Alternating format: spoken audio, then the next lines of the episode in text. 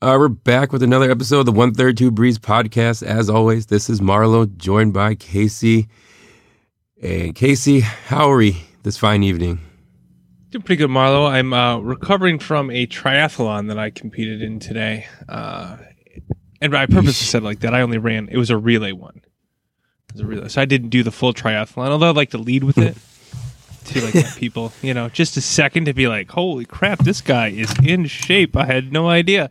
And then I slip in that I just did, uh, you know, a third of the actual thing. But I ran today, so I am sore and tired, but nonetheless excited to be on the show and uh, glad that we are doing this on Sunday instead of like an instant reaction Thursday night. Because let me tell you, Marl, it would have been a different tone uh, to the podcast. Yeah. Than what we're going to have here. So, doing well, uh, nice and sore, and uh, ready to go. Ready to go. How about you? Uh, yeah, I'm doing well. I did uh, think about sending a wellness checkout on Thursday, but Yeah. it was. I, I I saw enough of you on the internet to know that you were still okay, or at least alive, I should say. Yeah, a lot. Uh, but yeah, I'm glad. I'm glad you recovered. I'm glad we had a couple days before we could to decompress before we could record here. I am doing good. I'm ready to go. Had a full day, a full weekend of football once again, and yeah, just ready to ready to get after it. All right, excellent. Well, let's get after it right away, Marlon. Starting in college football and starting with our Wisconsin Badgers. Uh, they hosted Northwestern Wildcats, winning 15 uh, to 24. You know that normal football number 15. Um, Wisconsin was at one point up 24 to three. I'd say early in the fourth quarter before letting in some late uh, touchdowns without extra points, which I think we'll get to in a little bit, uh, to Northwestern Yes. to make it frustrating. I wouldn't say close. It, it, it never felt like the game was in doubt, but it definitely made it more frustrating. Yeah, I was saying it was again most part stress free game. Like I said, towards the end, I could I they just punched in a couple of I don't know if they were meaningless touchdowns, but it, Yeah. it just seemed that it- we weren't we didn't or the defense didn't have their foot on the gas like they did in the beginning. Uh, it was kind of just a little let up that you don't want to see. You don't want to you don't want to see that let up because we want to keep the things going, uh, keep this good thing going even even when we know the game is in hand. Yeah, not to steal too much from our our good, the great, the bad, the ugly, but uh, the defense did definitely felt like it let its foot off the gas. Uh, only rushing three or four at times and really just giving up contain, which I think was the most frustrating part of it. Because their uh, Northwestern's backup quarterback just seemed to get outside the pocket, make plays there in the fourth quarter. But nonetheless, Wisconsin held on to a 24 to 15 win. I guess I want to start here first, Marlo, with the fake retro uniforms uh, and get your take on those. Uh, what what did you think of those? You're the fashion expert on the pod. Uh, what did, what did you think of those? Okay, so I originally saw the uniforms as a sketch in the summer whenever Under Armour in Wisconsin released it. And I thought, I don't know if I like this. I don't think I like this. Uh, then I saw their promo video that came out in the beginning of the season that they were going to wear, where all the where all the kids react to it, and they get all crazy. And I was like, mm, okay, maybe. And then on Saturday, I think I came out with they're just okay. Uh, I like some of the other merch that came along with it, like those jackets on the sideline the coaches were wearing. Those are dope. But uh, the actual uniforms, and then I thought Northwestern, their throwbacks were just like their uniforms that just Yeah. had that just said NW on it instead.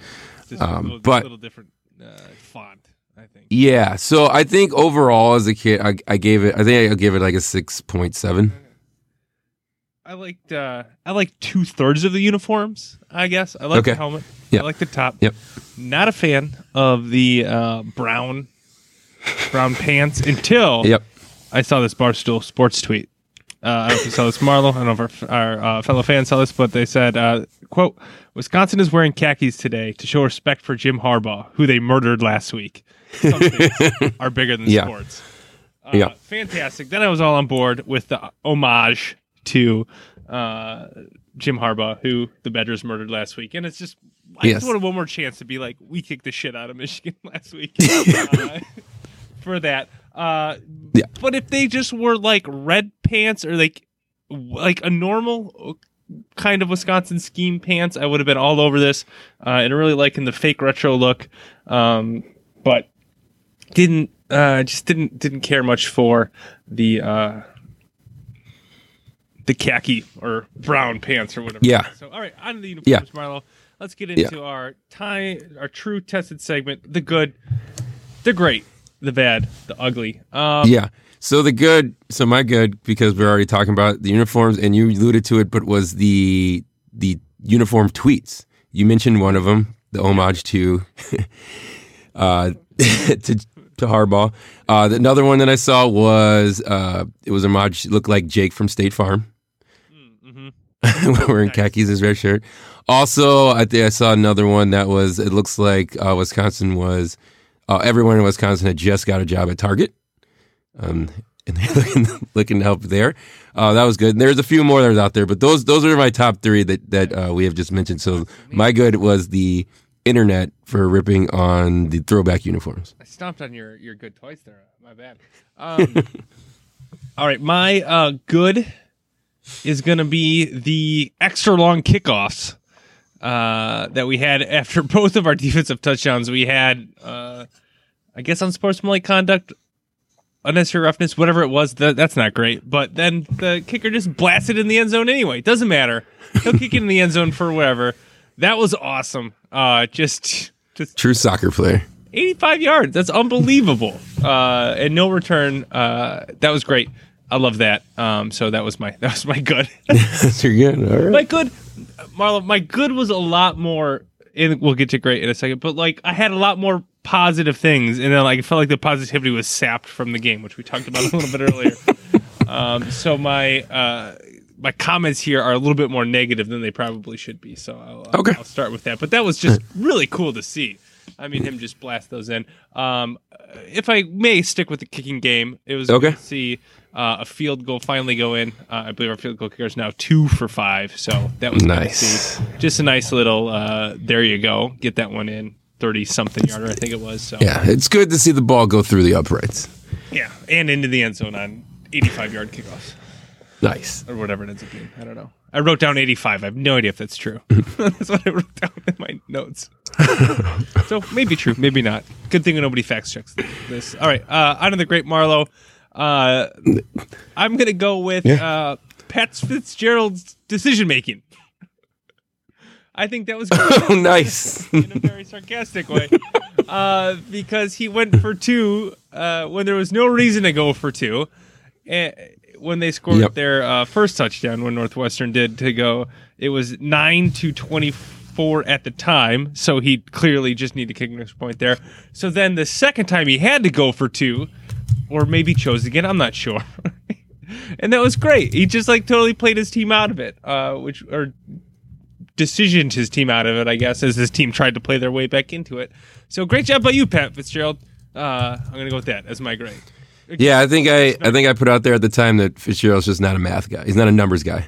Yeah, doesn't he counts on analytics as much as uh, Bill Parcells, which is zero, or less than zero, which is a joke because you can't. It's an analytics joke about analytics because you can't less than zero percent. It's not possible. So good job, good job by Bill Belichick and Pat Fitzgerald. Both don't believe in numbers. Um, tough school. Northwestern's a tough school to coach at if you don't believe in numbers. But Very tough. there he is. That's it. That's All right. Great. For not a That is your great. Um, cool. My great is uh, defense is the new offense. Nice. So our de- defense outscores the offense uh, as far as touchdowns uh, with two defensive touchdowns this week. Yeah. Uh, it's always good to see. Always good to see defensive touchdowns. It would have been a lot different game without them, obviously. Uh, but yeah, the a, a dominant defense showing up for what three and a half quarters, That- and yeah. and then uh, as we keep alluding to, kind of took their foot off the gas. But defense is the new offense. Two defensive touchdowns this week. Yeah, for sure. Um, always seems like weird things happen in the Northwestern game, and uh, we'll get to one in a minute. But I did write down the defense as well uh, for three and a half quarters. In the third quarter, Northwestern had 13 plays for minus 21 yards. Uh, so that's not good. So great job by our defense there. But then they kind of, I don't know, our prevent just seems too preventy. Like, Yes. just like it, this game was the same as the last, where it's just like, just like put a little more pressure, or I don't know, do something. When we go into this zone prevent defense. We allow far too much, and it's really frustrating uh, for how good our defense is, has our defense has been uh, the rest of the games. Um, all right, I'm going to go on to the bad Marlowe, and I'm probably going to step on one of yours here. Um, no, I'm gonna I'm gonna kind of sidestep it here. I'm Okay. gonna go. I don't know if it's the game plan or the play calling, but all the confidence and creativity that our offense had in this is where I don't want to step on Jack Coan had um, last week. I was so like it was so creative. We were doing like things that we don't normally do, and then we went for it on that fourth and two in the first quarter. Running the hippo package, I love it. The big The big hippo big oafs up there running out with their, you know, flexing their muscles. They got the touchdown there, and I'm like, here we go. You know, new Paul Chryst, let's do this. And then we um, he immediately reverted back to old Paul Chryst and punting from the 36. Uh, just no creativity in the play calling, and I don't know if they just for whatever reason lost all confidence in Jack Coan. Uh, he didn't prove that he should have confidence in this game. But after last week, I thought they would have done a little bit more. Uh, but they just seemed content to not score this game, which was really frustrating. So I'm going to go. My bad was I don't know if that was just the in-game playing calling or if it was the um, game plan going into the game, but it really left me wanting. Yeah, uh, coming out of coming out of last week in the last the last few games, I thought we were going to see something a little different. I think we went back to uh, give the ball to, give the ball to Taylor. Let's try to get three yards. Uh, see if we can go from there. As long as we're not in third and long, then we'll be okay. And I think we went through a stretch there where we had f- maybe four or five three and outs. I'm gonna check on it. I know there's a good stretch. There's over three three and outs um, in a row, which is not good. Uh, but yeah, I'll agree with that. I'll go with that. I'll go with that bad. All right, you got a, a different bad? I thought you were going to pick on Coan. yeah, no, I have a different bad. Okay, go through Uh, bad. just- Let's. Let's hear it. I'm ready. You ready? Ready to go? For, um, and it just slipped my mind. So It's you. It's you again, Marlo. You're the bad again. I'm the bad again. Yeah. What did I do now? No, your bad last week was that you doubted Coan. Oh, And now Yeah. your bad this week It's- should be that you stop doubting Coan. Stop doubting Coan. Coan is officially not my guy again. Not your guy. Uh, it's a bad job by you apologizing, Marlo. Yeah, yeah. I should have never apologized. You're right. Thanks for that. I, I'll do. Yeah, again, two weeks in a row. It's I'm bad. I apologized last week, so now I'm apologizing for apologizing that because Coan was not the answer. Which brings me to my ugly, Uh-oh. Casey. We'll just. Yeah. Um, I'm sure we're gonna step on each other's toes here, but my ugly would be uh, John Coan's stat line. Ooh, yeah. Uh, it was not good. 15 for 24, 113 yards, and an interception. Yeah. Yikes. Averaging 4.7 yards per attempt. Ish. Yeah. Yeah. I don't know what to say. Um, someone, someone's told me that it's not on Coan, and I, I almost, I almost fell over. I think, yeah, that was a bad interception on the wide open uh, Cephus on that interception because that was an absolute touchdown if he throws it over that safety. And but it just didn't seem. It's not. It seemed uncomfortable back there, kind of like with his happy feet. I don't know why. I mean, there was some pressure during that game, but it didn't seem unsurmountable that he should have be kind of not comfortable back there uh, hopping around. So his feet never seemed to be set. Never got the throws off to where they need to be, and yeah, just there was no, there was no, and I don't like you said, I don't blame the coaches for not being confident in him at, at looking at him, but we got to do better. We got to do better. Yeah, it seemed like there was a little bit in the first half where uh, I think it was before the interception, but uh, he had no, it was, I'm sorry, it was early in the second half where he hit Cephus on a play, and then there was another play where Cephus was open, but he was interfered with, and I felt like that was, and it wasn't called. That's what it was. I'm sorry. Yeah. I'm remembering this as as we write this, and it felt like he was getting a rhythm there, and then that kind of disrupted it in the second half, and he never, he just never got on track in this game. Um, so I don't know. We can, you know, obviously you're pointing to Coan here. I'm pointing to some sort of play calling. It just seemed like they didn't care to give him more chances to throw the ball down the field, which, Yep. to your point, may have been valid. It might, might have been a good idea. Obviously, it was a winning move. Um, it just didn't kind of get the uh, aesthetic win that you kind of wanted over Northwestern as some of the other Big Ten schools put the beat down on some other schools. Um, all right, my Marlowe, my Marlowe, my ugly Marlowe, excuse me, is onside kick coverage. Two weeks Yes. in a row, uh, just not getting the job done on the onside kicks. Uh, you just can't do that. I, th- there's nothing else I can really add. Um, obviously, last week had a linebacker in there. That's probably not great. I forget who it, it went off of this time, um, but it seemed to be somebody who should, who isn't wearing a five or a six in the start of their number. Yep. Um, but nonetheless, they couldn't uh, corral it and gave the ball back and really gave Northwestern life where they shouldn't have had it. Um, that was really frustrating. They got to figure that out. Yeah, it's two. It's back up that that was two times the special teams that gave them life because they had only field goal in the first half. Yep. Came after they were punting and we got a was it a face mask Yep, or hands to the face face um, on the gunner. So the two special teams play that that really kept Northwestern thinking they could be in the game. Yeah. All right. Good. Good. I guess at the end of this, Marlowe, I've I- I've kind of hemmed and hawed about this, but Yep. it is Northwestern. Yes. Weird things happen. We got out of there with a victory, so I, I'm just kind of going. A win is a win, and we move on. That's kind of where I'm at.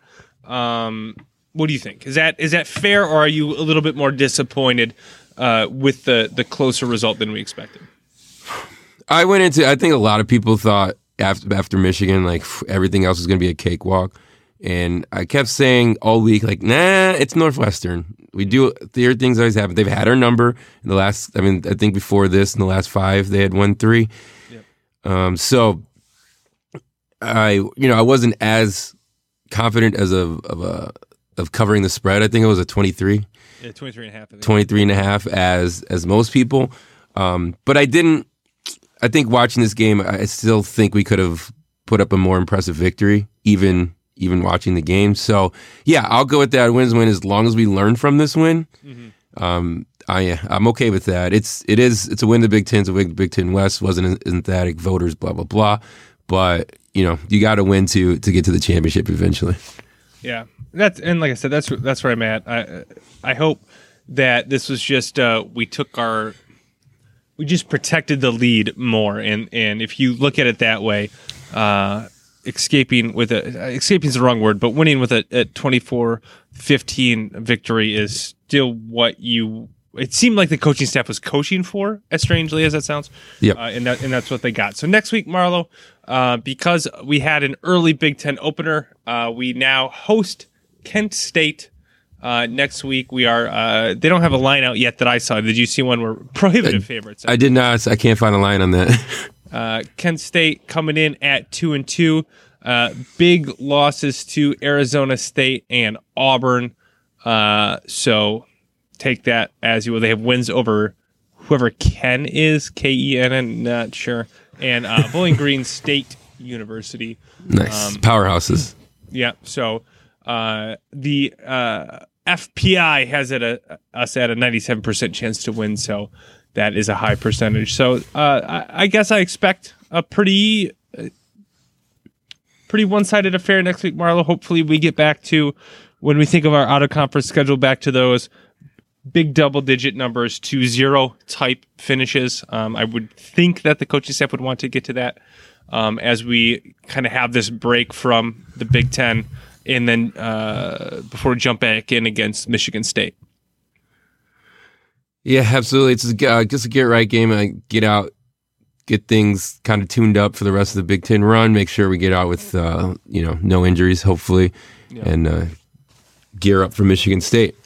All right, there we go. Uh, that is it for the Badgers. Unless you got anything else, Marlo, No, that's it. Another victory at home. on Wisconsin. All right, who's back, Marlo? Lead us off with who's back. Who's back? All right, Banana Boat boys are back. Well, two of them, anyways. Did they ever leave? Did they really? No, you would think so. They retired. One But yeah, but they're back in uh, they're they're you know college football land. So game day was in Lincoln. Yep. All right, and we all know Gabrielle Union is big Nebraska fan. We all know that. We all know that, uh, and so and since Gabrielle Union gets to be on game day, of course Dwyane Wade gets invited along as well because pff, they're not going to go anywhere without each other. Sure. Yeah, and so It's great. yeah, Beautiful. exactly. So yeah, Dwyane Wade out there. Oh, and so when Dwyane Wade's out there, then LeBron has to chime in, of course. So Right. during game day, uh, Wade's up there, and then LeBron has to chime in to do a bet for his his Ohio State versus Oh, course, yeah. their Nebraska, since they both did not go to school there, obviously. and so they, uh, yeah, they had to throw down a bet and uh, get everyone on. So it was another Taco Tuesday bet. LeBron, did you know LeBron was trying to trademark Taco Tuesday? Yeah. Did we talk about that? That's crazy. Anyways, uh, yeah, he was trying to bet on Taco Tuesday. So the Banana Boat Boys are back in college football. Okay, great. How many glasses of wine did Dwyane Wade have during the broadcast? Ooh, I don't know. I didn't see any during the broadcast. Uh, but he did tweet out that he didn't get to drink in college and have college fun, but he did win Flip Cup coming back from an 0-2, uh, 0-2 deficit to win 3-2. Great job. Great job. He's a, you know, he's a clutch performer. Yeah. That uh Dwyane Wade. Oh, two, like there's only six people playing Flip Cup. Is that what I mean? You're Dwyane Wade. There should be like a thousand people wanting to play Flip Cup. Unbelievable. All right. Um. All right. Other per- person back, Marlo. You also have this one. I didn't have anybody back this week. I was Ah. again. I'm I'm a I'm a bit of a grumper this week, I guess. But uh Oklahoma QB Heisman. Yeah. So Oklahoma, Oklahoma's just, they're a QB Heisman factory. Uh, Jalen Hurts is Unbelievable. unbelievable. Pretty much, pretty much the same stat line as as Coan's. Uh, Seventeen for twenty four, also an interception. Uh, except he had four hundred fifteen yards and three touchdowns, averaging seventeen yards per pass uh, per attempt. So, and that was in like four quarters. I think he only played two and a half quarters, something like that. Yeah, it looks like there are two other quarterbacks got in there to throw some passes. So Yeah, unreal. Um, so yeah, I mean, I think I had this as my game of the week. Um, maybe not so much, but yeah, Jalen Hurts is out there putting up Heisman stats. It's another You got a Oklahoma. different Oklahoma team is your game of the week, Marlo. We'll Oh, did I? little bit. Yeah. Okay, sounds good. Uh, but yeah, putting up stats, and it looks like he is well on his way to becoming the third Sooner in a row to at least be in New York, maybe even win it. Yeah. Yeah, there's a uh, speaking of Heisman buzz, Marlowe. There's um, been a lot of who's your Heisman favorite, and it's all these quarterbacks, and then either they don't even talk about Jonathan Taylor, or he's just kind of thrown is in there as a nine quarterback. So honestly, if he's not, if Jonathan Taylor continues to perform as he has, or better, or whatever, and he's not a finalist, just call it the best quarterback award and let's move on with our lives. Because there's the way college football is it's it's quarterback every year. There's no way it's not. So it's almost dumb to call it uh uh, to think of Heisman as the best college football player as opposed to just best quarterback. And Right. As a Wisconsin fan, we've talked about this before. That's really frustrating. It's super frustrating. It's, it's always the best too. In the beginning of the season, they just so they just throw like somehow a defensive player gets in there, Yeah. and we're all like, why do you even do that? It's just not going to happen. Yeah, it's like a defense player or a wide receiver who's probably paired up with a quarterback who's also doing great. So, right? Exactly. all right, who's not Marlowe? Like I said, I'm more negative this week. So Yeah. I got all the who's not, and they have Okay. to all be Big Ten teams. Uh, Maryland Rutgers still not. Oh my God. Uh, so Maryland got trounced by Penn State, 59 to zero. Uh, Penn State was favored by like seven in that game or something, and the over under was 61.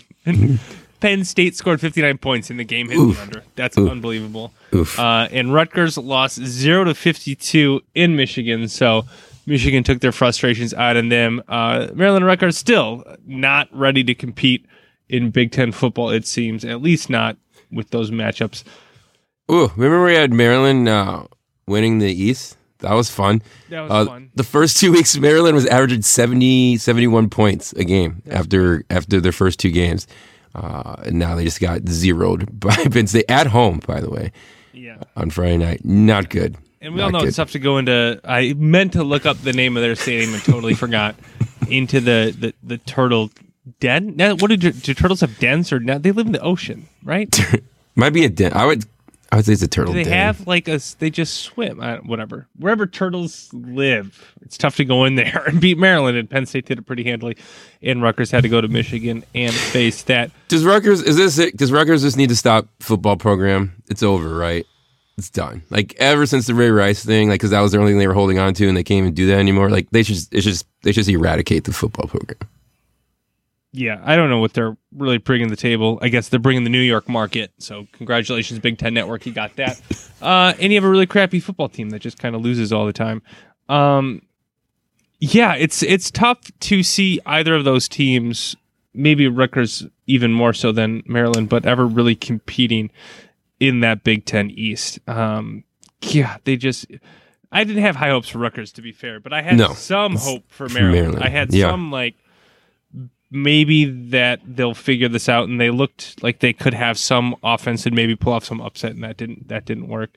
Um, I guess more importantly than that, Marlo in the Big Ten, who's not back?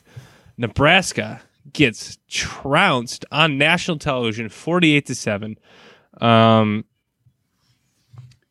I don't, I don't know how hard to be in Nebraska because I want to just come out and be like they're awful, but maybe Ohio State is the best team in the country, and that terrifies me.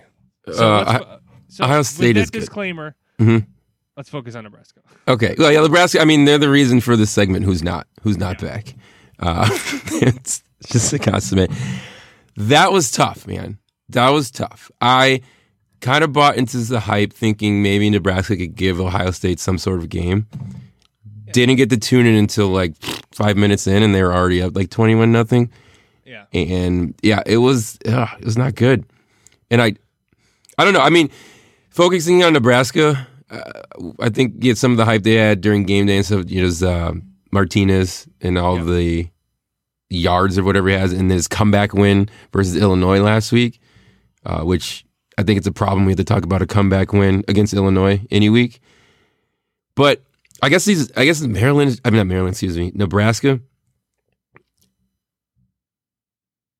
I thought this would be the year I'd be scared of, and I'm just not. I thought this. I thought year two of the Scott uh, Scott Frost would be the year that everything changes. And I guess Martinez, I just don't think he's the answer for them.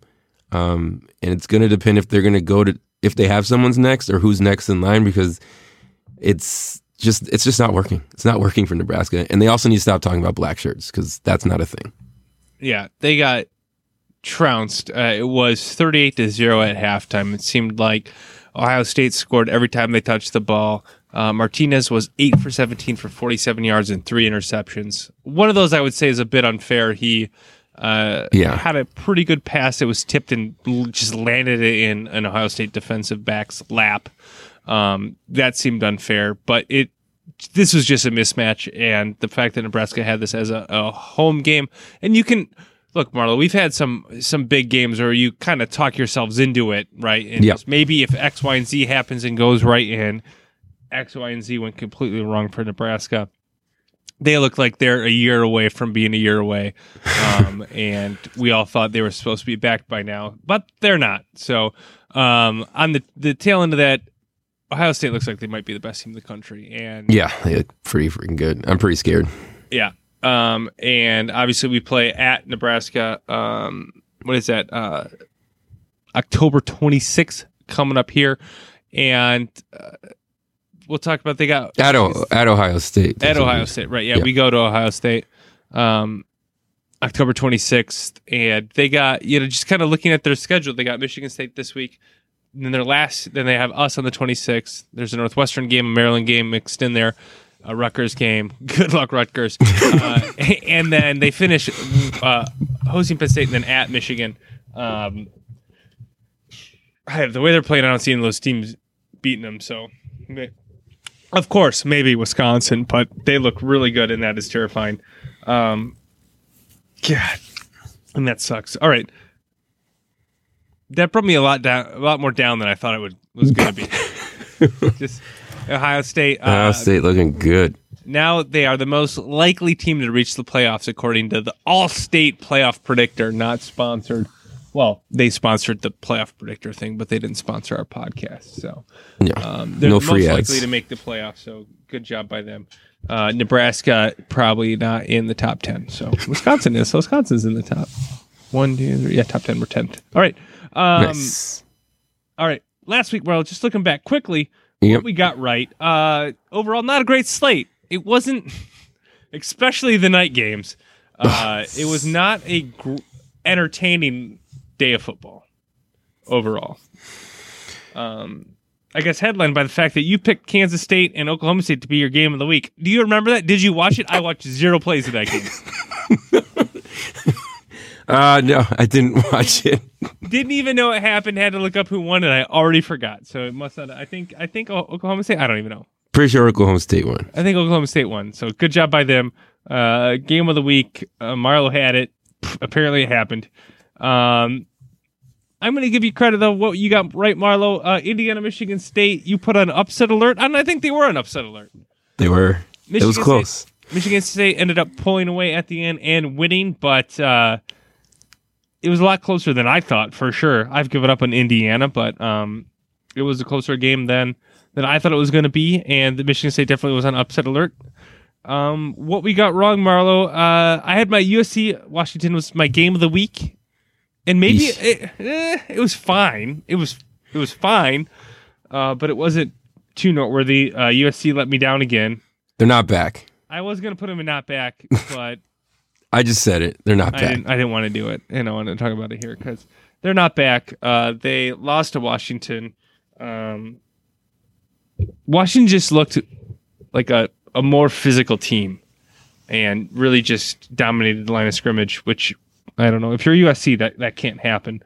Uh, but that's where USC is as a program. And I guess what we got wrong, the upset alert, the game of the week, probably closest game of the week at Yeah. least, um, was North Carolina and Clemson. And uh, Clemson went up to North Carolina and they gave them quite a scare.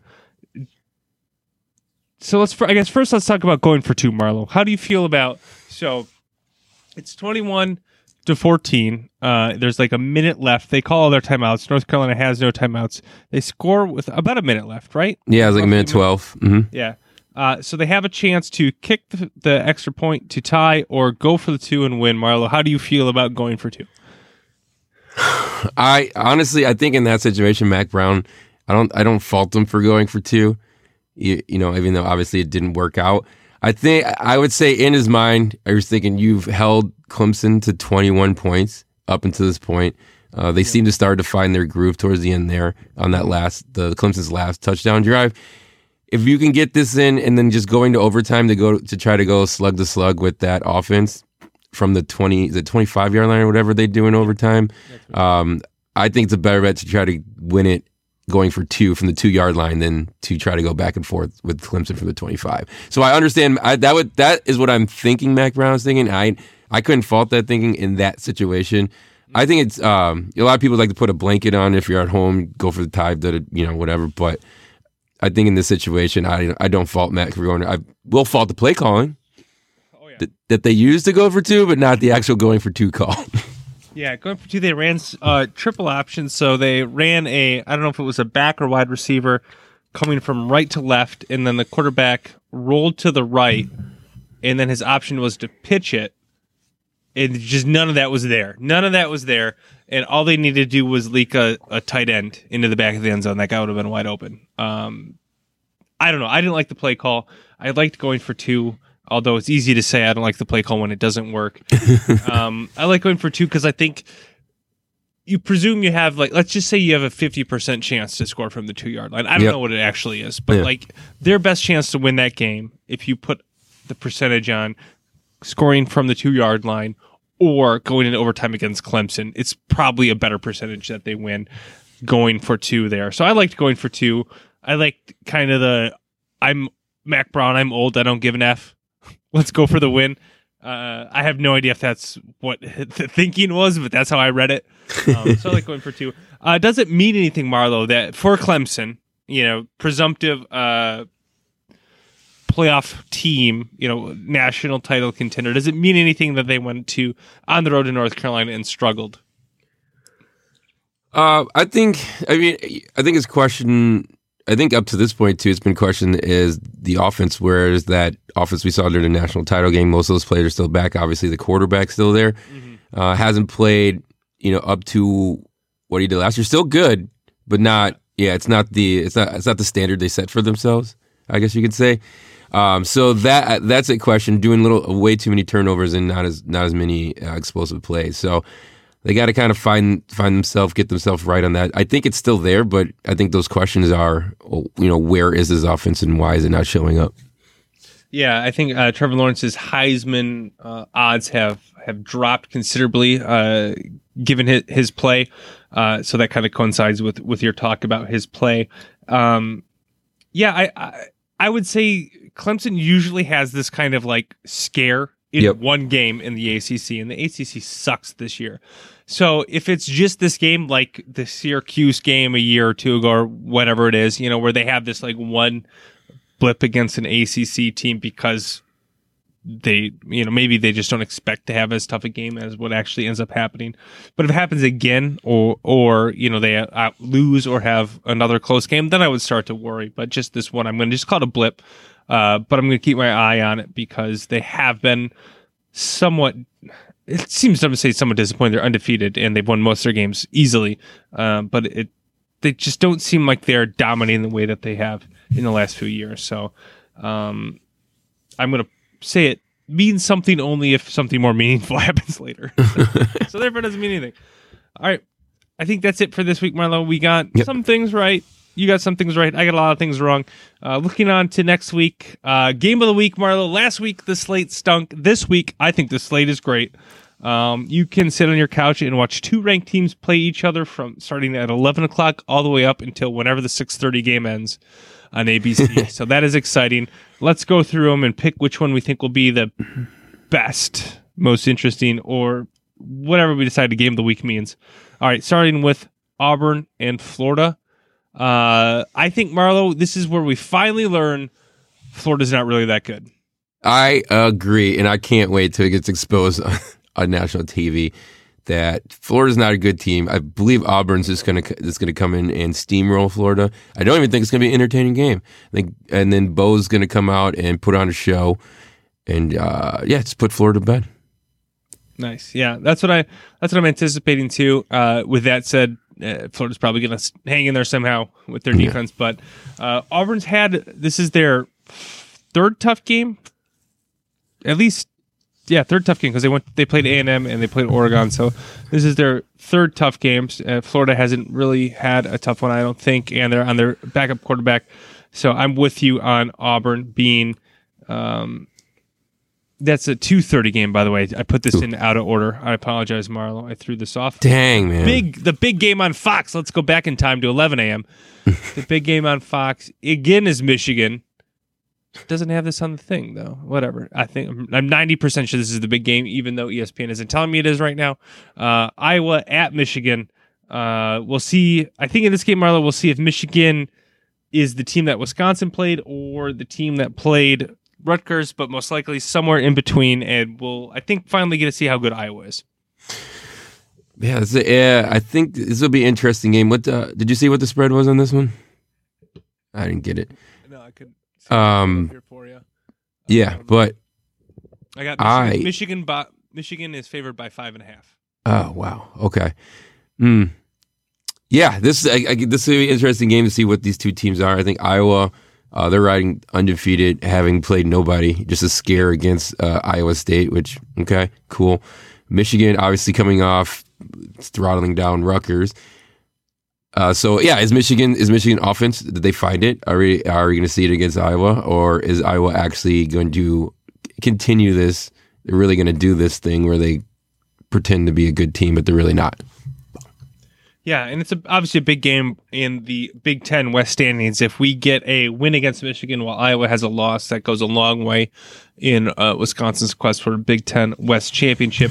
Uh, but like I said, I think we're just going to learn more about both these teams. It's going to be really interesting to to watch this. Uh, it seems like Michigan is pretty favored. I mean, obviously it's at Michigan. That's different than going to Iowa.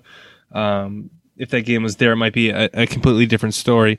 And maybe Michigan's just a significantly different team at home than they are on the road. Um, but I'm really interested to see how that game goes. Uh, and the last one, Marlo, is uh, I just put on here. It's two ranked teams, still yep. in the Big Ten. Michigan State going to Ohio State. Yep. Um, my expectations for this game are very low. very, very low. Based on our Ohio State conversation earlier, I don't expect Michigan State to be able to keep this close at all. Yeah, the only thing you can hope for, I, Michigan's defense is I guess this is defense is pretty good. All you can do is hope like, oh, well, Lisa will only be like a thirty to maybe three game uh, Yeah. that they that they get through. As we just talked about Ohio State looking good. I don't. Michigan State does not look good. Like their defense is okay. Their offense is so, is extremely suspect. Yeah. Um. So is this a night game too? It's the night game, yes. It's on ABC again. So Oh, Ohio yeah, State Iowa State. back-to-back night games. They are favored by 20 and a half points. Yeah. Take it. Take it. Take the spread. I think it's going to be uh, another blowout and another chance to go to bed early on a Saturday night. Um, Party animal Casey. yeah. Just yeah, I just don't want to have to stay up late because then what happens, Marlo, is I stay up late and I watch that game, and then it's like, oh, these Pac-12 The games, Pac-12. Yes, the Pac-12 midnight game is great. let's check in on those, and then I'm up till like one, two in the morning again, uh, and then my weekend's gone. Uh, all right, Marlo, game of the week. I'm going to go with uh, I'm I'm circling that Iowa Michigan game. I think that's going to be. If not the closest game, it'll be the most interesting as far as implications within the Big Ten. So that's what I'm circling as my uh, game of the week. And see what I did there. So even if it's not close, I can say, "Hey, I learned something. Therefore, it was the game of the week." So I hedge my bets there. So that's what I'm. Ah, I'm it's a little, So, it's a little trick we do in the biz. yeah, yeah. So uh, you gonna go with one of these three off the board, um, like you did last week, and totally surprised me, and then didn't even watch the game that you picked? Maybe, maybe. Uh, no, I like I like the Iowa Michigan game. I, I think it's gonna be real Big Ten football. Yeah, Uh, it's gonna be a real Big Ten game. Uh, it should be exciting for the middle of the country, and then the rest of the country is just gonna shit on it. So I'm gonna go with that for my game of the week. good stuff. Good stuff. All right, upset alerts, Marlo. I got I circled three here. I don't really want to talk about all of them, but I'm just gonna go with the one that the one that I'm going on. Yep. All right, I'm going with Cal over. Wait, nope. Yep, I still got it. Cal going in to Oregon. Um,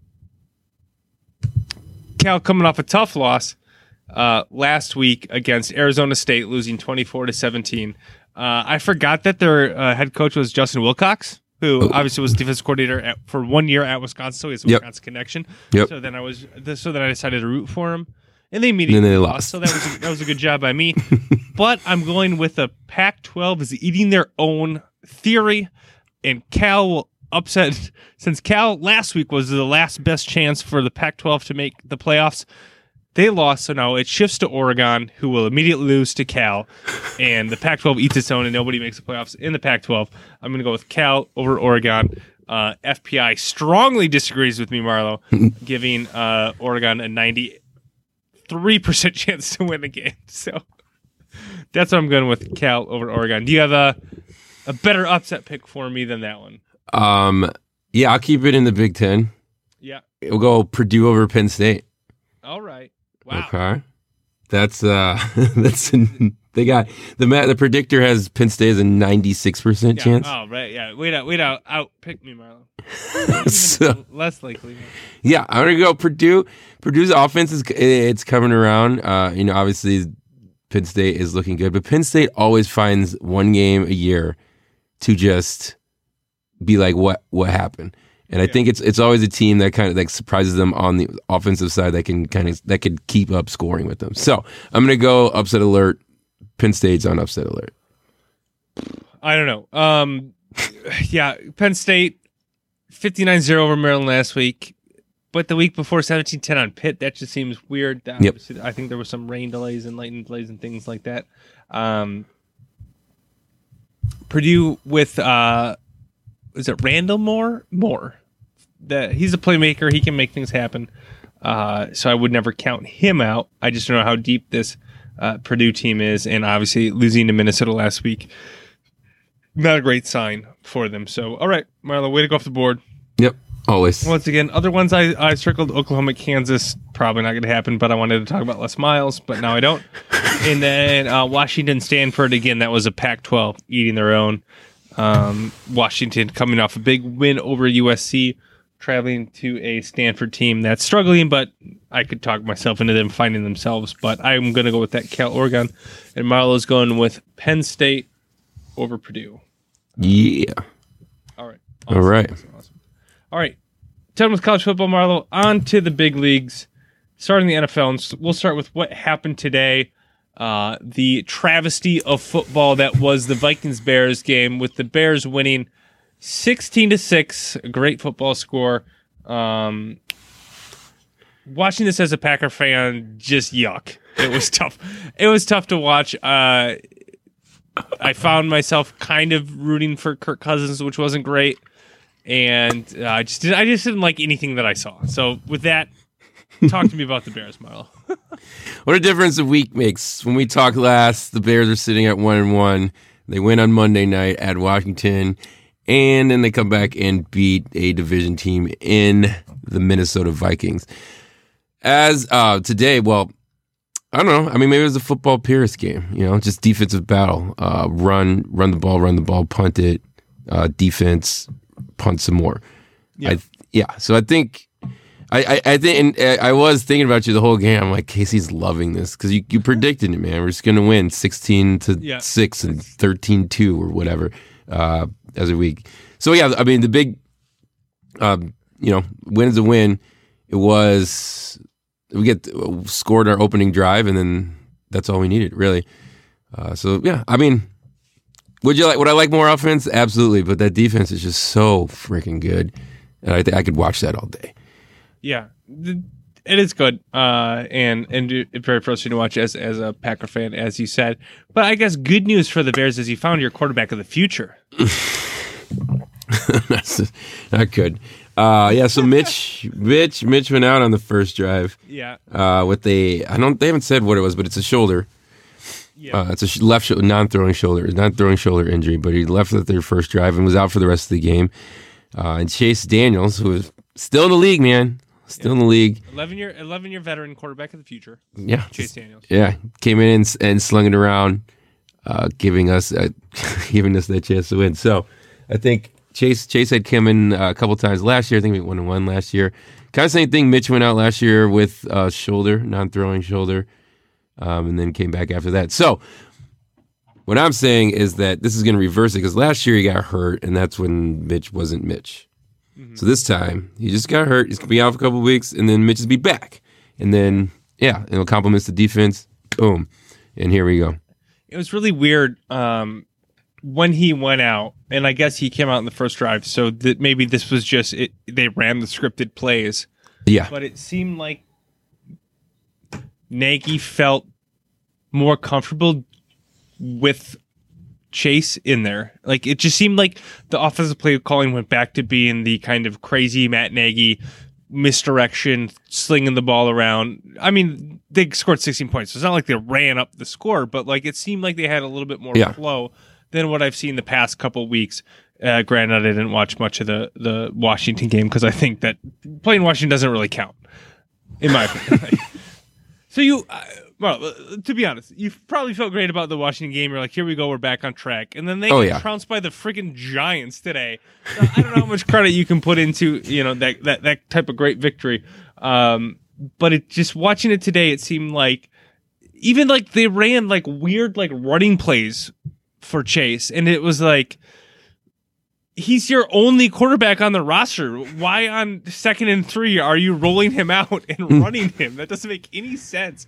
But they did weird things like that where it seemed like in for the first two weeks that they weren't really doing that kind of stuff for Mitch, and Mitch is much better. Uh, I'm on a first name basis with the Bears quarterback. so got it. you- yeah, you nice. Uh, they were Chase doing and Mitch. things for for Mitch, and they seem to like fall back into that for Chase again. Maybe that was me reading too much in the first couple drives, but um, it was weird. It seemed like having Chase Daniels in there almost opened up the playbook a little bit more. yeah, I, I don't you- disagree. Did you see that too? I don't. Yeah, I, I'm saying I don't disagree with that. I did see a little bit of like w- you know where where has this been as far as the play calling. I, I think that you know they had mentioned uh, Daniels or your boy Chase has been around Matt Nagy for a while. Uh, and knows his system, so maybe there was a little bit more comfortability in calling some of those more complex plays as as the uh, as they called for. But yeah, and I think he looks, you know, he obviously looks comfortable in there. I don't know. And then is it the whole we prepared for Mitch and not Chase thing? And I don't know. I'm just throwing that out there, but maybe not. But yeah, I could see where you're coming from on the on the comfortability. So defense was obviously great. I Yep. mean, just get so much pressure in there. It's it's unbelievable. Khalil Mack uh, is really great uh, in the first three quarters, and then is very tired in the fourth quarter. So notice that again today. Just just throwing that out there. A little bit a little bit of shade on that. Um, but the Vikings offense, Marlo. I mean. This is the second game I really watched Kirk Cousins. Obviously, played the Packers earlier in the year, and now I played the Bears. Yep. He's I don't think he's good. I don't think he's good. You don't think he is the answer, the missing key they needed for a Super Bowl? I don't think he is a good quarterback. and it is so in this game, in the Packers game, I was just loving it when he was doing poorly. Uh, but in this game, I didn't want him to win. I didn't want the Vikings to win. I want the Bears to win. So I'm watching this game and I just want like anytime the Bears defense does something good, I'm frustrated with the Vikings offense, and then vice versa. When the Vikings offense does something good, I'm vice frustrated with the Bears defense, and the same thing on the other side of the football. But I just found myself so frustrated with Kirk Cousins. Somehow his stat line, he finished 27 of 36. I mean, just checkdowns all game to the running back, who immediately got tackled. It was so frustrating to watch. Uh, giving up fumbles all over the place. Uh, the Minnesota Vikings are the only team in football who have more rushing yards than passing yards. Uh, it's 2019. That's not good. Um, God, it was just so frustrating, and I don't know what they do because they're kind of stuck with Kirk Cousins. Yes, they are very much stuck with Kirk. He seems to no longer be able to get the ball to wide receivers, which is an issue. Um, I don't know. It's uh, again, maybe it's just because I was thinking, oh, maybe the Packers have a good defense. We'll talk about this in a minute, but like, I don't know that's the thing. It might just be the Vikings offense. That just might not be good. And if you take away Dalvin Cook, like the Bears did, even in the pass game, the Bears did a great job of taking him away in the run game and the pass game. There's just not a lot there anymore. That was frustrating to watch. Um, other thing I took away from this game, Marlo, I texted Yeah. you a little bit about this. Yep. Uh, they had some side comment about uh, Romo playing golf, right? Yep. And then they made it seem like he might not call the game because he'd be golfing. Can he just not show up to work? 'cause I mean- he's on a golf tour. Thing? Yeah, apparently. Uh, yeah, apparently. uh, I mean, I don't know if it's in his contract or they just talk it out. It's like if he would have made the cut, he would they would have had Boomer come in uh, in his spot at, the game, but obviously he didn't make the cut and he was there. So I mean, it's a comfy. It's just you know you put those you write some of those things in your contract. I'm sure you have some of those in your in your in some clause in your right. contract at your job. So yeah, I'm unbelievable. I mean, he gets paid millions of dollars to call these games, and poor Boomer is prepping like he's going to call this game just in case. I guess in case they like you know make a call to the bullpen, he's got to come running in. Like what? That's unbelievable. I could not believe that they agreed to this. In that, oh, that is that is absolutely ridiculous. He comes in, takes Boomer's spot as the main uh, play-by-play guy. Uh, uh, sorry, the main color guy, and now has to like literally just like he's waiting to come in in case Romo does well at golf. Unbelievable. Uh, I I just couldn't believe that. Uh, next week, Marlo, you travel to London. across the pond. Yeah, you play in Tottenham Stadium, brand new stadium. Nice. Uh, you play the Raiders. I guess it's a home game for the Raiders, right? yep. Because they Home game yeah for them, so you don't miss a home game. Because they don't really have a home anymore, so right. that's fair. Uh, they should have moved to London. Yeah, that would have been that would have been awesome. Yeah, I wish this. I was hoping. Um, once I forgot that this this game was in London until they, they were talking about it in the broadcast, and I was hoping it'd be that early London game, the like Oh, nine o'clock kickoff or whatever. No, it's just a, it's just a noon kickoff. That's a mistake. I don't Yeah. know why they do that. That's a big mistake. Lost opportunity there. Yeah. Um, Raiders looked when I looked at this earlier today. Uh, seemed like a much easier game, but they obviously they went into Indianapolis, beat the Colts. Maybe the Raiders aren't uh, the the pushover we thought they were, so it could be a tough game. You know, we'll see. I don't know. Probably not. It's probably. It's the NFL. Every game is hard. Oh yeah. Well, we'll talk about that in a little bit. All right. Out of my Packers, Marlo. Played Yeah. Thursday night. Oof. I don't know if it was Thursday night or if it's just night games, but I just don't do well during night games, bro. I just it frustrates the crap out of me. It just feels like a bigger st- bigger stakes, and uh, especially on Thursday night because I have to work the next day. I'm just at home by myself and firing off angry tweets to uh, my poor captive friends who are in our, our group text. But um, story of the game: uh, Packers end up well. Story of the game: uh, summary of the game, Packers end up losing 34-27 on a last minute interception on the goal line uh, by Aaron Rodgers, uh, and the Eagles hold on for the victory. In the fourth quarter, the Packers had six plays inside the five yard line. They had six passes, no points, one interception. That seemed to be the big takeaway of the game. They abandoned the run game. Um, and that cost them the game. That that that because they did that, it, it cost them the game. They weren't able to punch it in when they needed to. Uh, my story of the game was the defense was not so good. We kind of came into this game thinking, hey, the Packers defense is back. You know, for however long it seems like the Packers defense has sucked, and now this year, uh, here they are. But in this game, they gave 176 yards on the ground, uh, only 100, 160 through the air to Carson Wentz. But it seemed like he only threw when he had to, and uh, because of the running attack that. Uh, Philadelphia had he had a lot of easy throws and just seemed like the Eagles offense was at ease moving the ball down the field when they needed to, and the defense just could not get a stop, and it was it was very frustrating. I don't know if um, it was a scheme thing, but man, it just seemed like Philadelphia was able to move the ball very easily. Um, and I'll get to it, Marlo. I buried the lead. I buried the lead. The pass interference reviews. Uh, you were moment, hot, man. You were hot moment, Thursday night. I couldn't believe it. I couldn't believe any of it.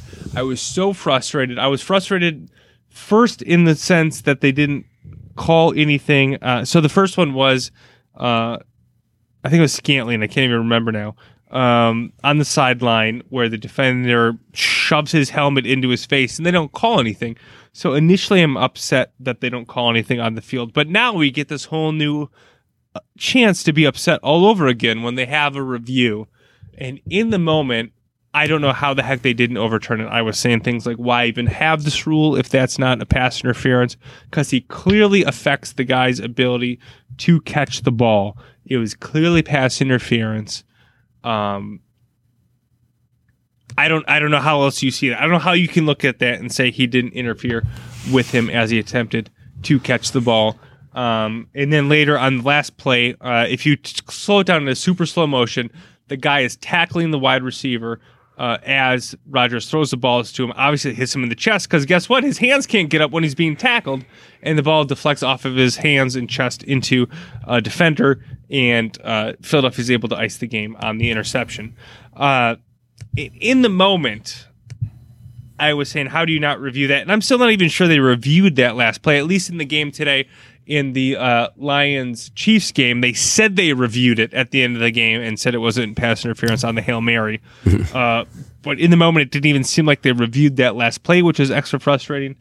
And my frustration was most ended up being not only in the pass interference, which you can be frustrated about, and that's officiating, but the NFL seemed to introduce a new replay system to get these things kind of right. But that's not really what they did, Marlo what they did was to correct the one stupid play that happened in the NFC yes. Championship game. Only when it's an egregious error, and they never said this. It, it, they've said things similar to their other like clear and obvious things of their normal replay, and I've kind of settled on this, and this is why I'm not foaming at the mouth as I say this part, I guess. And if this changes and it turns out that they start overturning these types of things, I will go back and be very upset about this game but they don't seem to be just changing clear and obvious pass interference. It has to be like egregious pass interference penalties that they're overturning. If it's like even within the realm of like I don't know, they're not going to overturn it. And that makes I think that's better in the long run. Like I think that will get us to a better spot in the long run. It hurts right now. I don't understand it right now, but I think in the long run that will be better for football. Yes but that's not how it was explained to us. So in the moment, none of it made any sense, and it I was losing my mind. Um, and on top of just Philadelphia playing, let's just say far too physical and knocking out Jamaal Williams on the first play was, or on the first drive was atrocious. And then when they hurt their own player, I mean, that's our wide receiver if he doesn't go down. I thought they played on the edge of dirty Um, I'll just throw that out there. Uh, but despite all these things, Marlo, so I, I Yeah. had my frustrations, had my angry tweets with lots of non-podcast appropriate words uh, and and memes and things, but um, Green Bay was on the goal line to tie the game, maybe go for the lead at the end of the game. Um, wow, losing the turnover battle, not converting the red zone, couldn't stop the run, couldn't run the ball, and they lost the field battle position because they had terrible kick coverage. Uh, they're still in the game against a what should be playoff team. Uh, so this is me kind of trying to uh, make feel better about myself, I guess, because a lot of things went the Eagles' way and went against the Packers in this game. And the Packers were still right there against a, a, a playoff team and what a lot of people think is going to be like an NFC cha- uh, NFC championship team, and they're still right in it. So I'm gonna go with that. That's how I've come to terms with the loss. Yep. I also heard somebody say to go 13 and three, you have to lose three games. So this was this is one of them. All right. Well, how do you feel about uh, you feel about Aaron Rodgers? Because it seemed like this game he kind of looking like the old Aaron, running around doing thing, throwing for 422 yards. Had some you know runs that convert third down. Uh, so it was kind of a flashback to the old Aaron, but at the same, I mean, was it a necessity or because, like you said, the defense wasn't playing her and he had to do this, or is just this, or is this a, a good sign going forward? Yeah, I think it was a good sign going forward. Um, you know, he made some plays. He was able to get outside the pocket, make some plays. I think the f- running for first downs, uh, he had five carries for 46 yards. That was a great sign. We haven't seen that in a while. And he was just, him and Davante Adams were shredding the defenses. And this is something, uh, two things that I didn't mention that I wanted to. One was Davante Adams going out with turf toe, which that sucks because turf toe can be like next It week. could be linger. Yeah, I can linger around. linger the rest of the year, and that can be frustrating. He, Davante Adams, was torching that secondary and not having them on the final. It was at least the final drive, if not the final. It was the final two drives that they had the the four uh, inside the red zone, um, and he he wasn't there to help. And he has the most red zone touchdowns, I think, of uh, any wide receiver in the NFL, going back to whatever date makes that stat true. Um, so he wasn't in there. And then the uh, second point I had, so on the play to Tonyan, the, the tight end, when he made the catch, and then the Eagles player collided with the other defender and had that made it a really weird end of the game. So that you had the injury timeout. The Packers are driving. There's a minute left. We're going down the field, and all of a sudden we have a 15 minute injury timeout with like a minute left, and it just made a really weird end to the game. I don't mean to minimize the injury by any mean. It was a really bad injury, but the Packers are carrying the momentum. They have the defense on the heels. And then this injury happens and everything just stops for 15 minutes. And it's like, all right, let's go out there and play football again.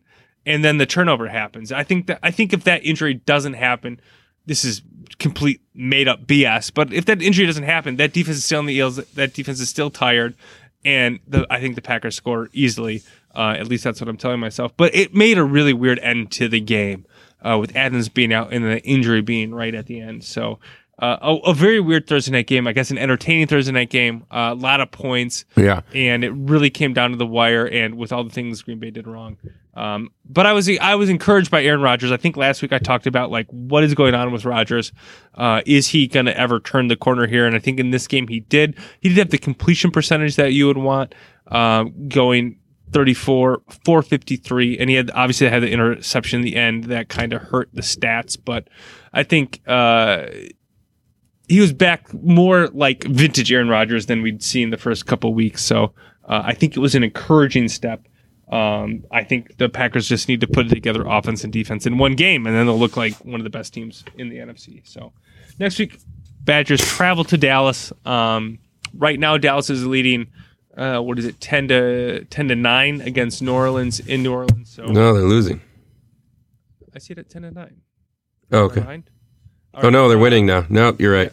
just did it. Yep. Um, so Dallas is looking like they. Let's just say they're four zero. Uh, That's obviously a tough tough game down in Big D. Um, I don't. It'll be it'll be a tough one. I, I don't have I honestly don't have any expectations for that game. Um, it will be a very interesting game, I think, and will uh, maybe be if they're going to be a playoff team. The Packers, that is, uh, they need to be competitive, if not win this game. So I think it's it's a big game. I think it's a big game either way in uh, in the NFC because these look like they're going to be two playoff teams, right?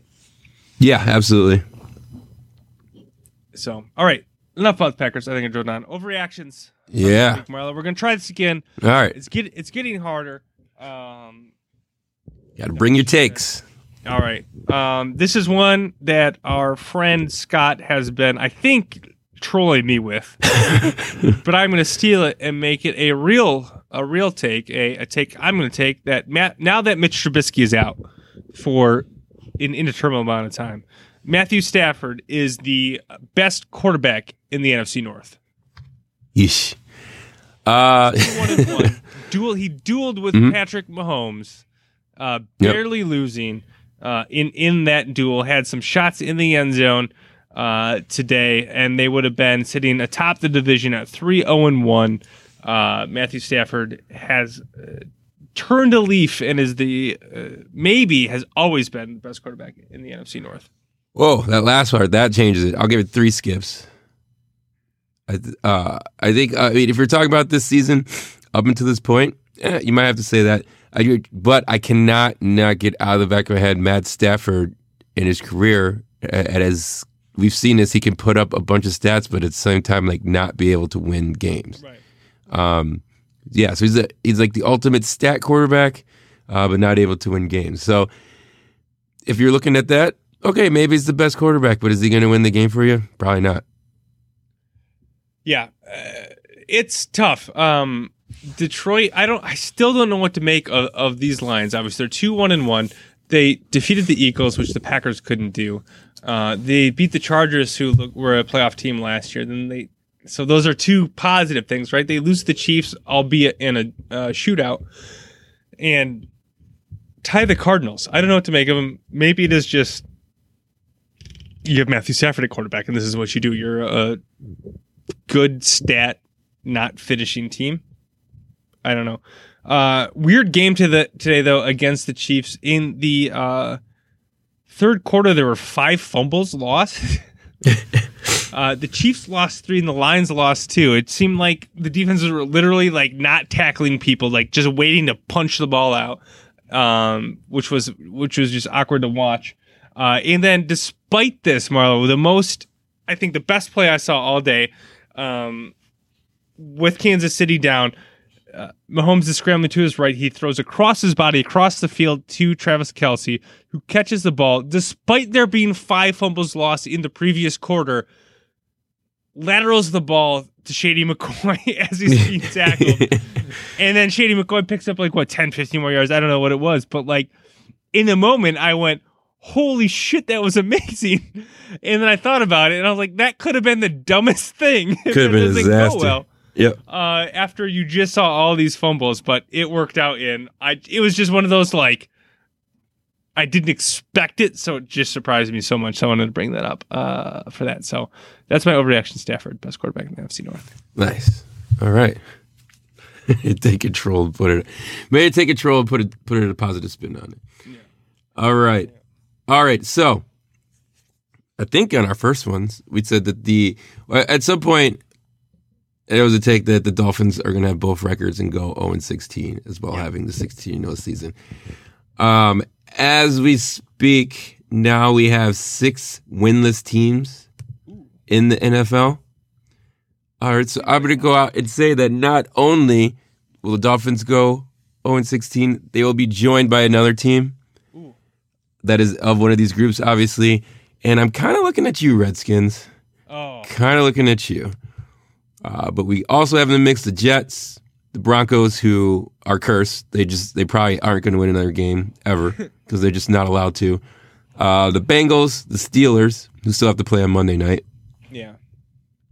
Uh, yeah, and those are our wins. I mean, one of those and then win, so I'm gonna. I'll hold. and the Cardinals. Yeah, one of those has to win. Mm. And the Cardinals, who have a tie but not a win. Yeah, yeah. Oh, 15 and one. It's probably just as bad. Um, yeah, I think that would be amazing if two go oh in uh, oh and 16. That'd be something. But it definitely looks like it might be Washington. They looked terrible today. Uh, they look terrible on Monday against the Bears. Uh, I have bad news for you though, Marlo. Yeah. In two weeks, Washington plays at Miami. Oh man. So one of them, Oh, they're gonna win. I knew that was gonna happen. I didn't look at the schedule. two 0 15 and one teams. Man, I wish that was later in the even- season. That's even more rare than two 0 and Yeah. I don't know the Cardinals. Cardinals don't look it- like they're gonna win a game. Neither have ever happened. I think the Cardinals could. I just think with Kyler Murray and you know, they could sneak. They could sneak one. I don't know where it is necessarily, uh, but I just ha- I just have to have faith. They got at the Giants, at the Buccaneers. The Buccaneers want to lose every game they play, despite winning against the Rams today. Uh, ooh, other than that, I don't see a lot a lot on the schedule that are losable games for them. Uh, they could beat the Falcons. The Falcons hurt my feelings today. Um, all right. 2 0 15 and 1 teams, Marl. That's even better. I like that. I like it. It's a great take. I'm going to give it, I'm going to give it, God, the Redskins are so bad. If they didn't play each other, I'd be all over the. oh, oh, I'm going to give it, I'm going to give it 3.75 Skip Bayless. Oh, nice, nice. Uh, all right, this is I, I think this is a real takes, but I but I'm gonna give it anyway. Um, so the take is Frank Gore is the most underappreciated football player of all time. Football this- player. Yeah. This is this is off of uh him he so he passed the he's the fourth running back to pass the 15,000 15,000 yard mark uh behind Emmitt Smith, Walter Payton, Barry Sanders and I think he can pass Barry Sanders on the all-time rushing record this year. Um I didn't jot the numbers down but I, it looked reasonable to me. Uh so he might end this year as the third uh third all-time leading rusher and I don't know. It's just weird. He's he's obviously been just solidly productive, but he doesn't have a moment. I know he had a couple competitive seasons in San Francisco. He is a oh shoot, I jotted it down. I don't have it now. Here we go. He is a five-time Pro Bowler, which doesn't seem like you're talking about an all-time great. Just underappreciated, Marlo. He he's I think it's just how we look at the running back position. Yeah. And like just looking at his stats, I want to know what his win loss record is. It's not in his stats. I don't know what it is. That's obviously one of the first things you see in a quarterback stat. But in the running back stat, it's not anywhere within any of the tables that I looked at the stats, and I didn't want to go back and add it up because that would have taken time. um, so I didn't do it. And I just kind of think back, and he, I think, I think he had a very, uh, I don't even want to say it. I want to say this is my thought. He ha- he has a very Emmitt Smith career, in that he was always very productive, and that he wasn't necessarily flashy. And Emmitt Smith fans, if I hurt your feelings, I'm sorry, but I don't remember Emmitt Smith Smith being very flashy. I remember Em- Emmitt Smith being like he turns that four yard gain into an eight yard gain, and he turns that zero yard game into a three yard gain, and that's what Frank Gore does Yes. and he has done for 11 years now. Um, but I don't remember Emmitt Smith making Barry Sanders moves or flying through the line of scrimmage like Walter Payton. Uh, and this is maybe my memory is wrong, but Frank Gore is Emmitt Smith, but on worse teams. So that's my that's my take. That's your take. I could go with that. Um, yeah, he's the ultimate I'm here guy. He's just always there. He's gonna give you a couple good games, but he's gonna he's gonna like I said, give you three three or four yard runs uh, most of the time, and then he'll maybe be able to bust out a ten or fifteen yard run. Uh, with nothing too flashy, straight north and south. And a fall forward guy. That's what I was looking for. He's the fall. He's the ultimate fall forward guy. Uh, so yeah, Frank Gore. I'll give. Uh, it's a good take. It's a real take. It's going to be. You know, I, I we're going to hear start here. Is he a Hall of Famer talk? Oh, he's got to be a Hall of Famer. He has to be. He has to be. For God's sakes, if Eli Manning's a Hall of Famer. That Frank Gore needs to be one. All right, man, that was a good take. I'll give it two skips. Yeah, it's not it's not a lot of skips. It's Yeah. it's a real it's a real take. Yeah, and it's a good take. I think he's I think he's underrated, and I think if we think back to some of those San Francisco years, um, maybe we don't give him enough credit. I, I think if he if he was in on like the Jets and did what he did, he would be a much bigger deal. Um, or you know maybe did a little bit more in the playoffs, which is, again, as a running back, that seems like an unfair way to judge, seeing as your stats don't even judge wins and losses. So, all right, All right. that's my Frank Gore take. All right. The last one here. The New York football giants. Yeah. Daniel Jones comes in. He's now undefeated in the NFL. All right. Two wins under his belt. He is going to turn the Jets season around. They are going to make the playoffs. And what's that? Yeah. The Jets. Oh, sorry. New York football giants. sorry. Uh, sorry there. Turn around. Yeah, they're gonna turn around, making the playoffs. Daniel or Daniel Jones at the helm at the quarterback, while Eli sits back with the clipboard. What are they? They're two and two now. Two and two. Um, yeah, look at this. Let's look at some schedules here. Two and two. Uh, that seems that seems crazy. so they've losses to the Cowboys and Bills. I just got to say, winning against the Buccaneers, which was ridiculous, and the Redskins, who we think are going to go 0-15 and one. um, a lot of a lot of tough games on the schedule. Uh, I'd like to see him play a good defense, Daniel Jones. That is.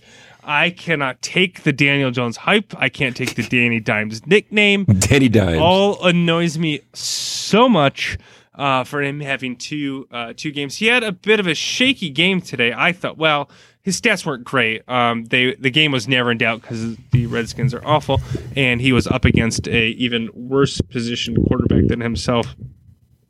As uh, Dwayne Haskins got his first action of the year, which I.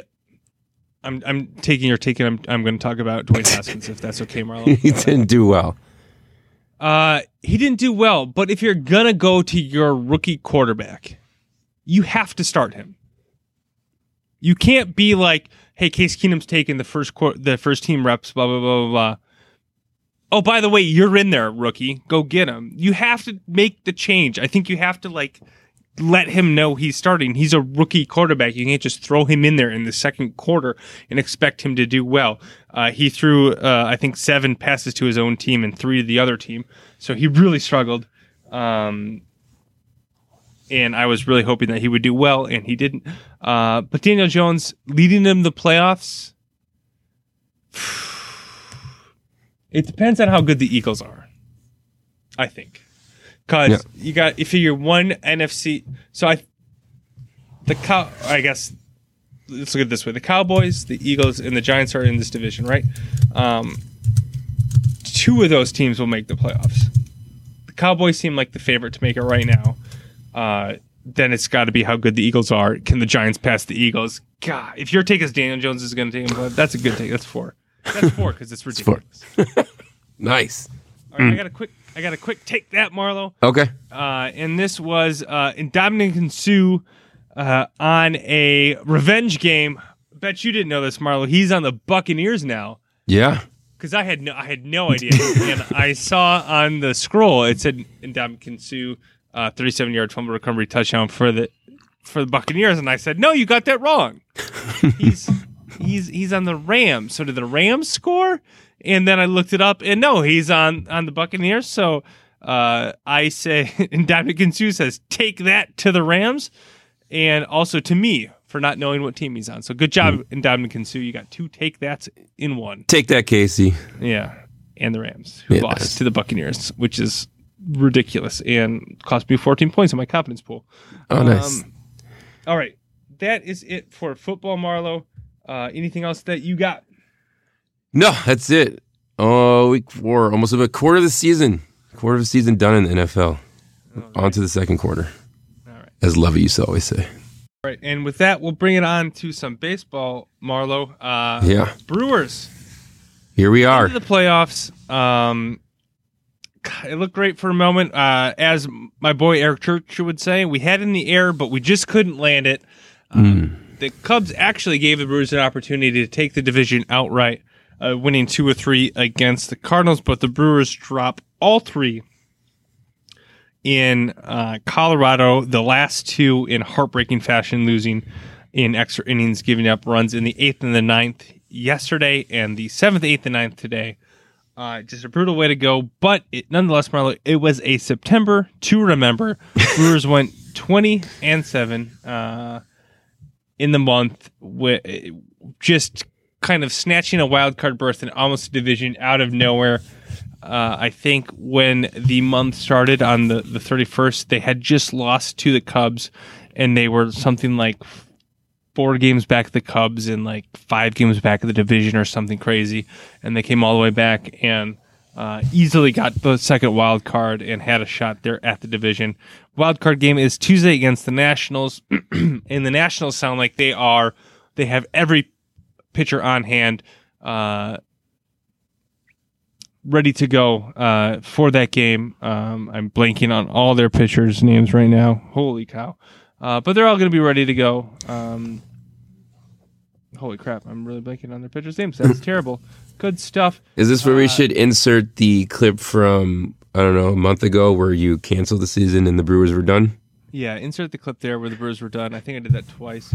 Uh, this is another week though, Marlo, where it was like if you if we recorded this podcast on a Wednesday Yeah. of the week, I would have been absolutely like ecstatic on top of the world, and then they um, lost uh, Thursday night.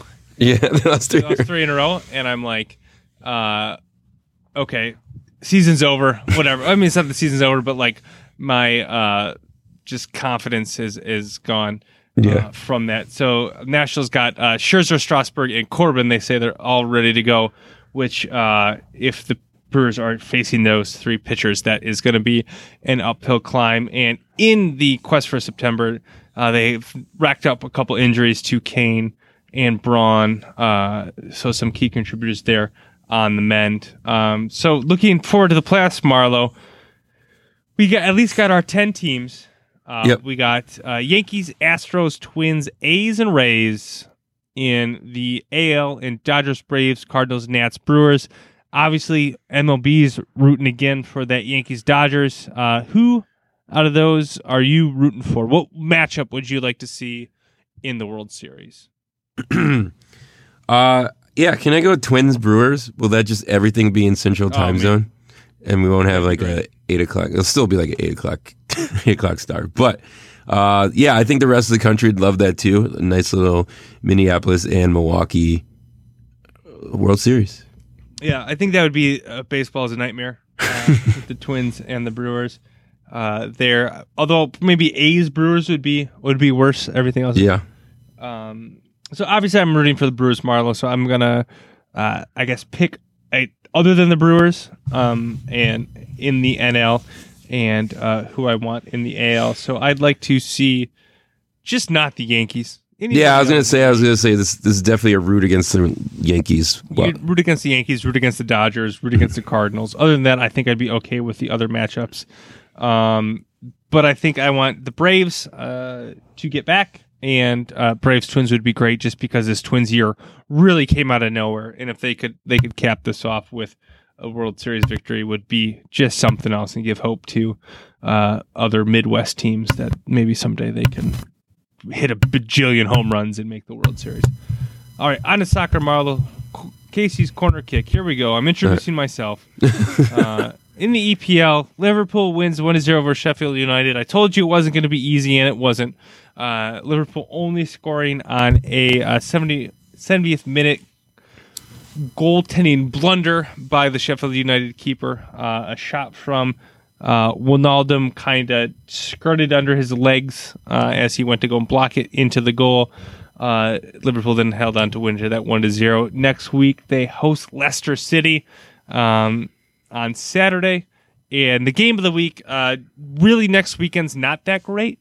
So I cheated and used the game tomorrow, Monday. Nice. Uh, Manchester United plays Arsenal uh, Monday afternoon, so tune into that.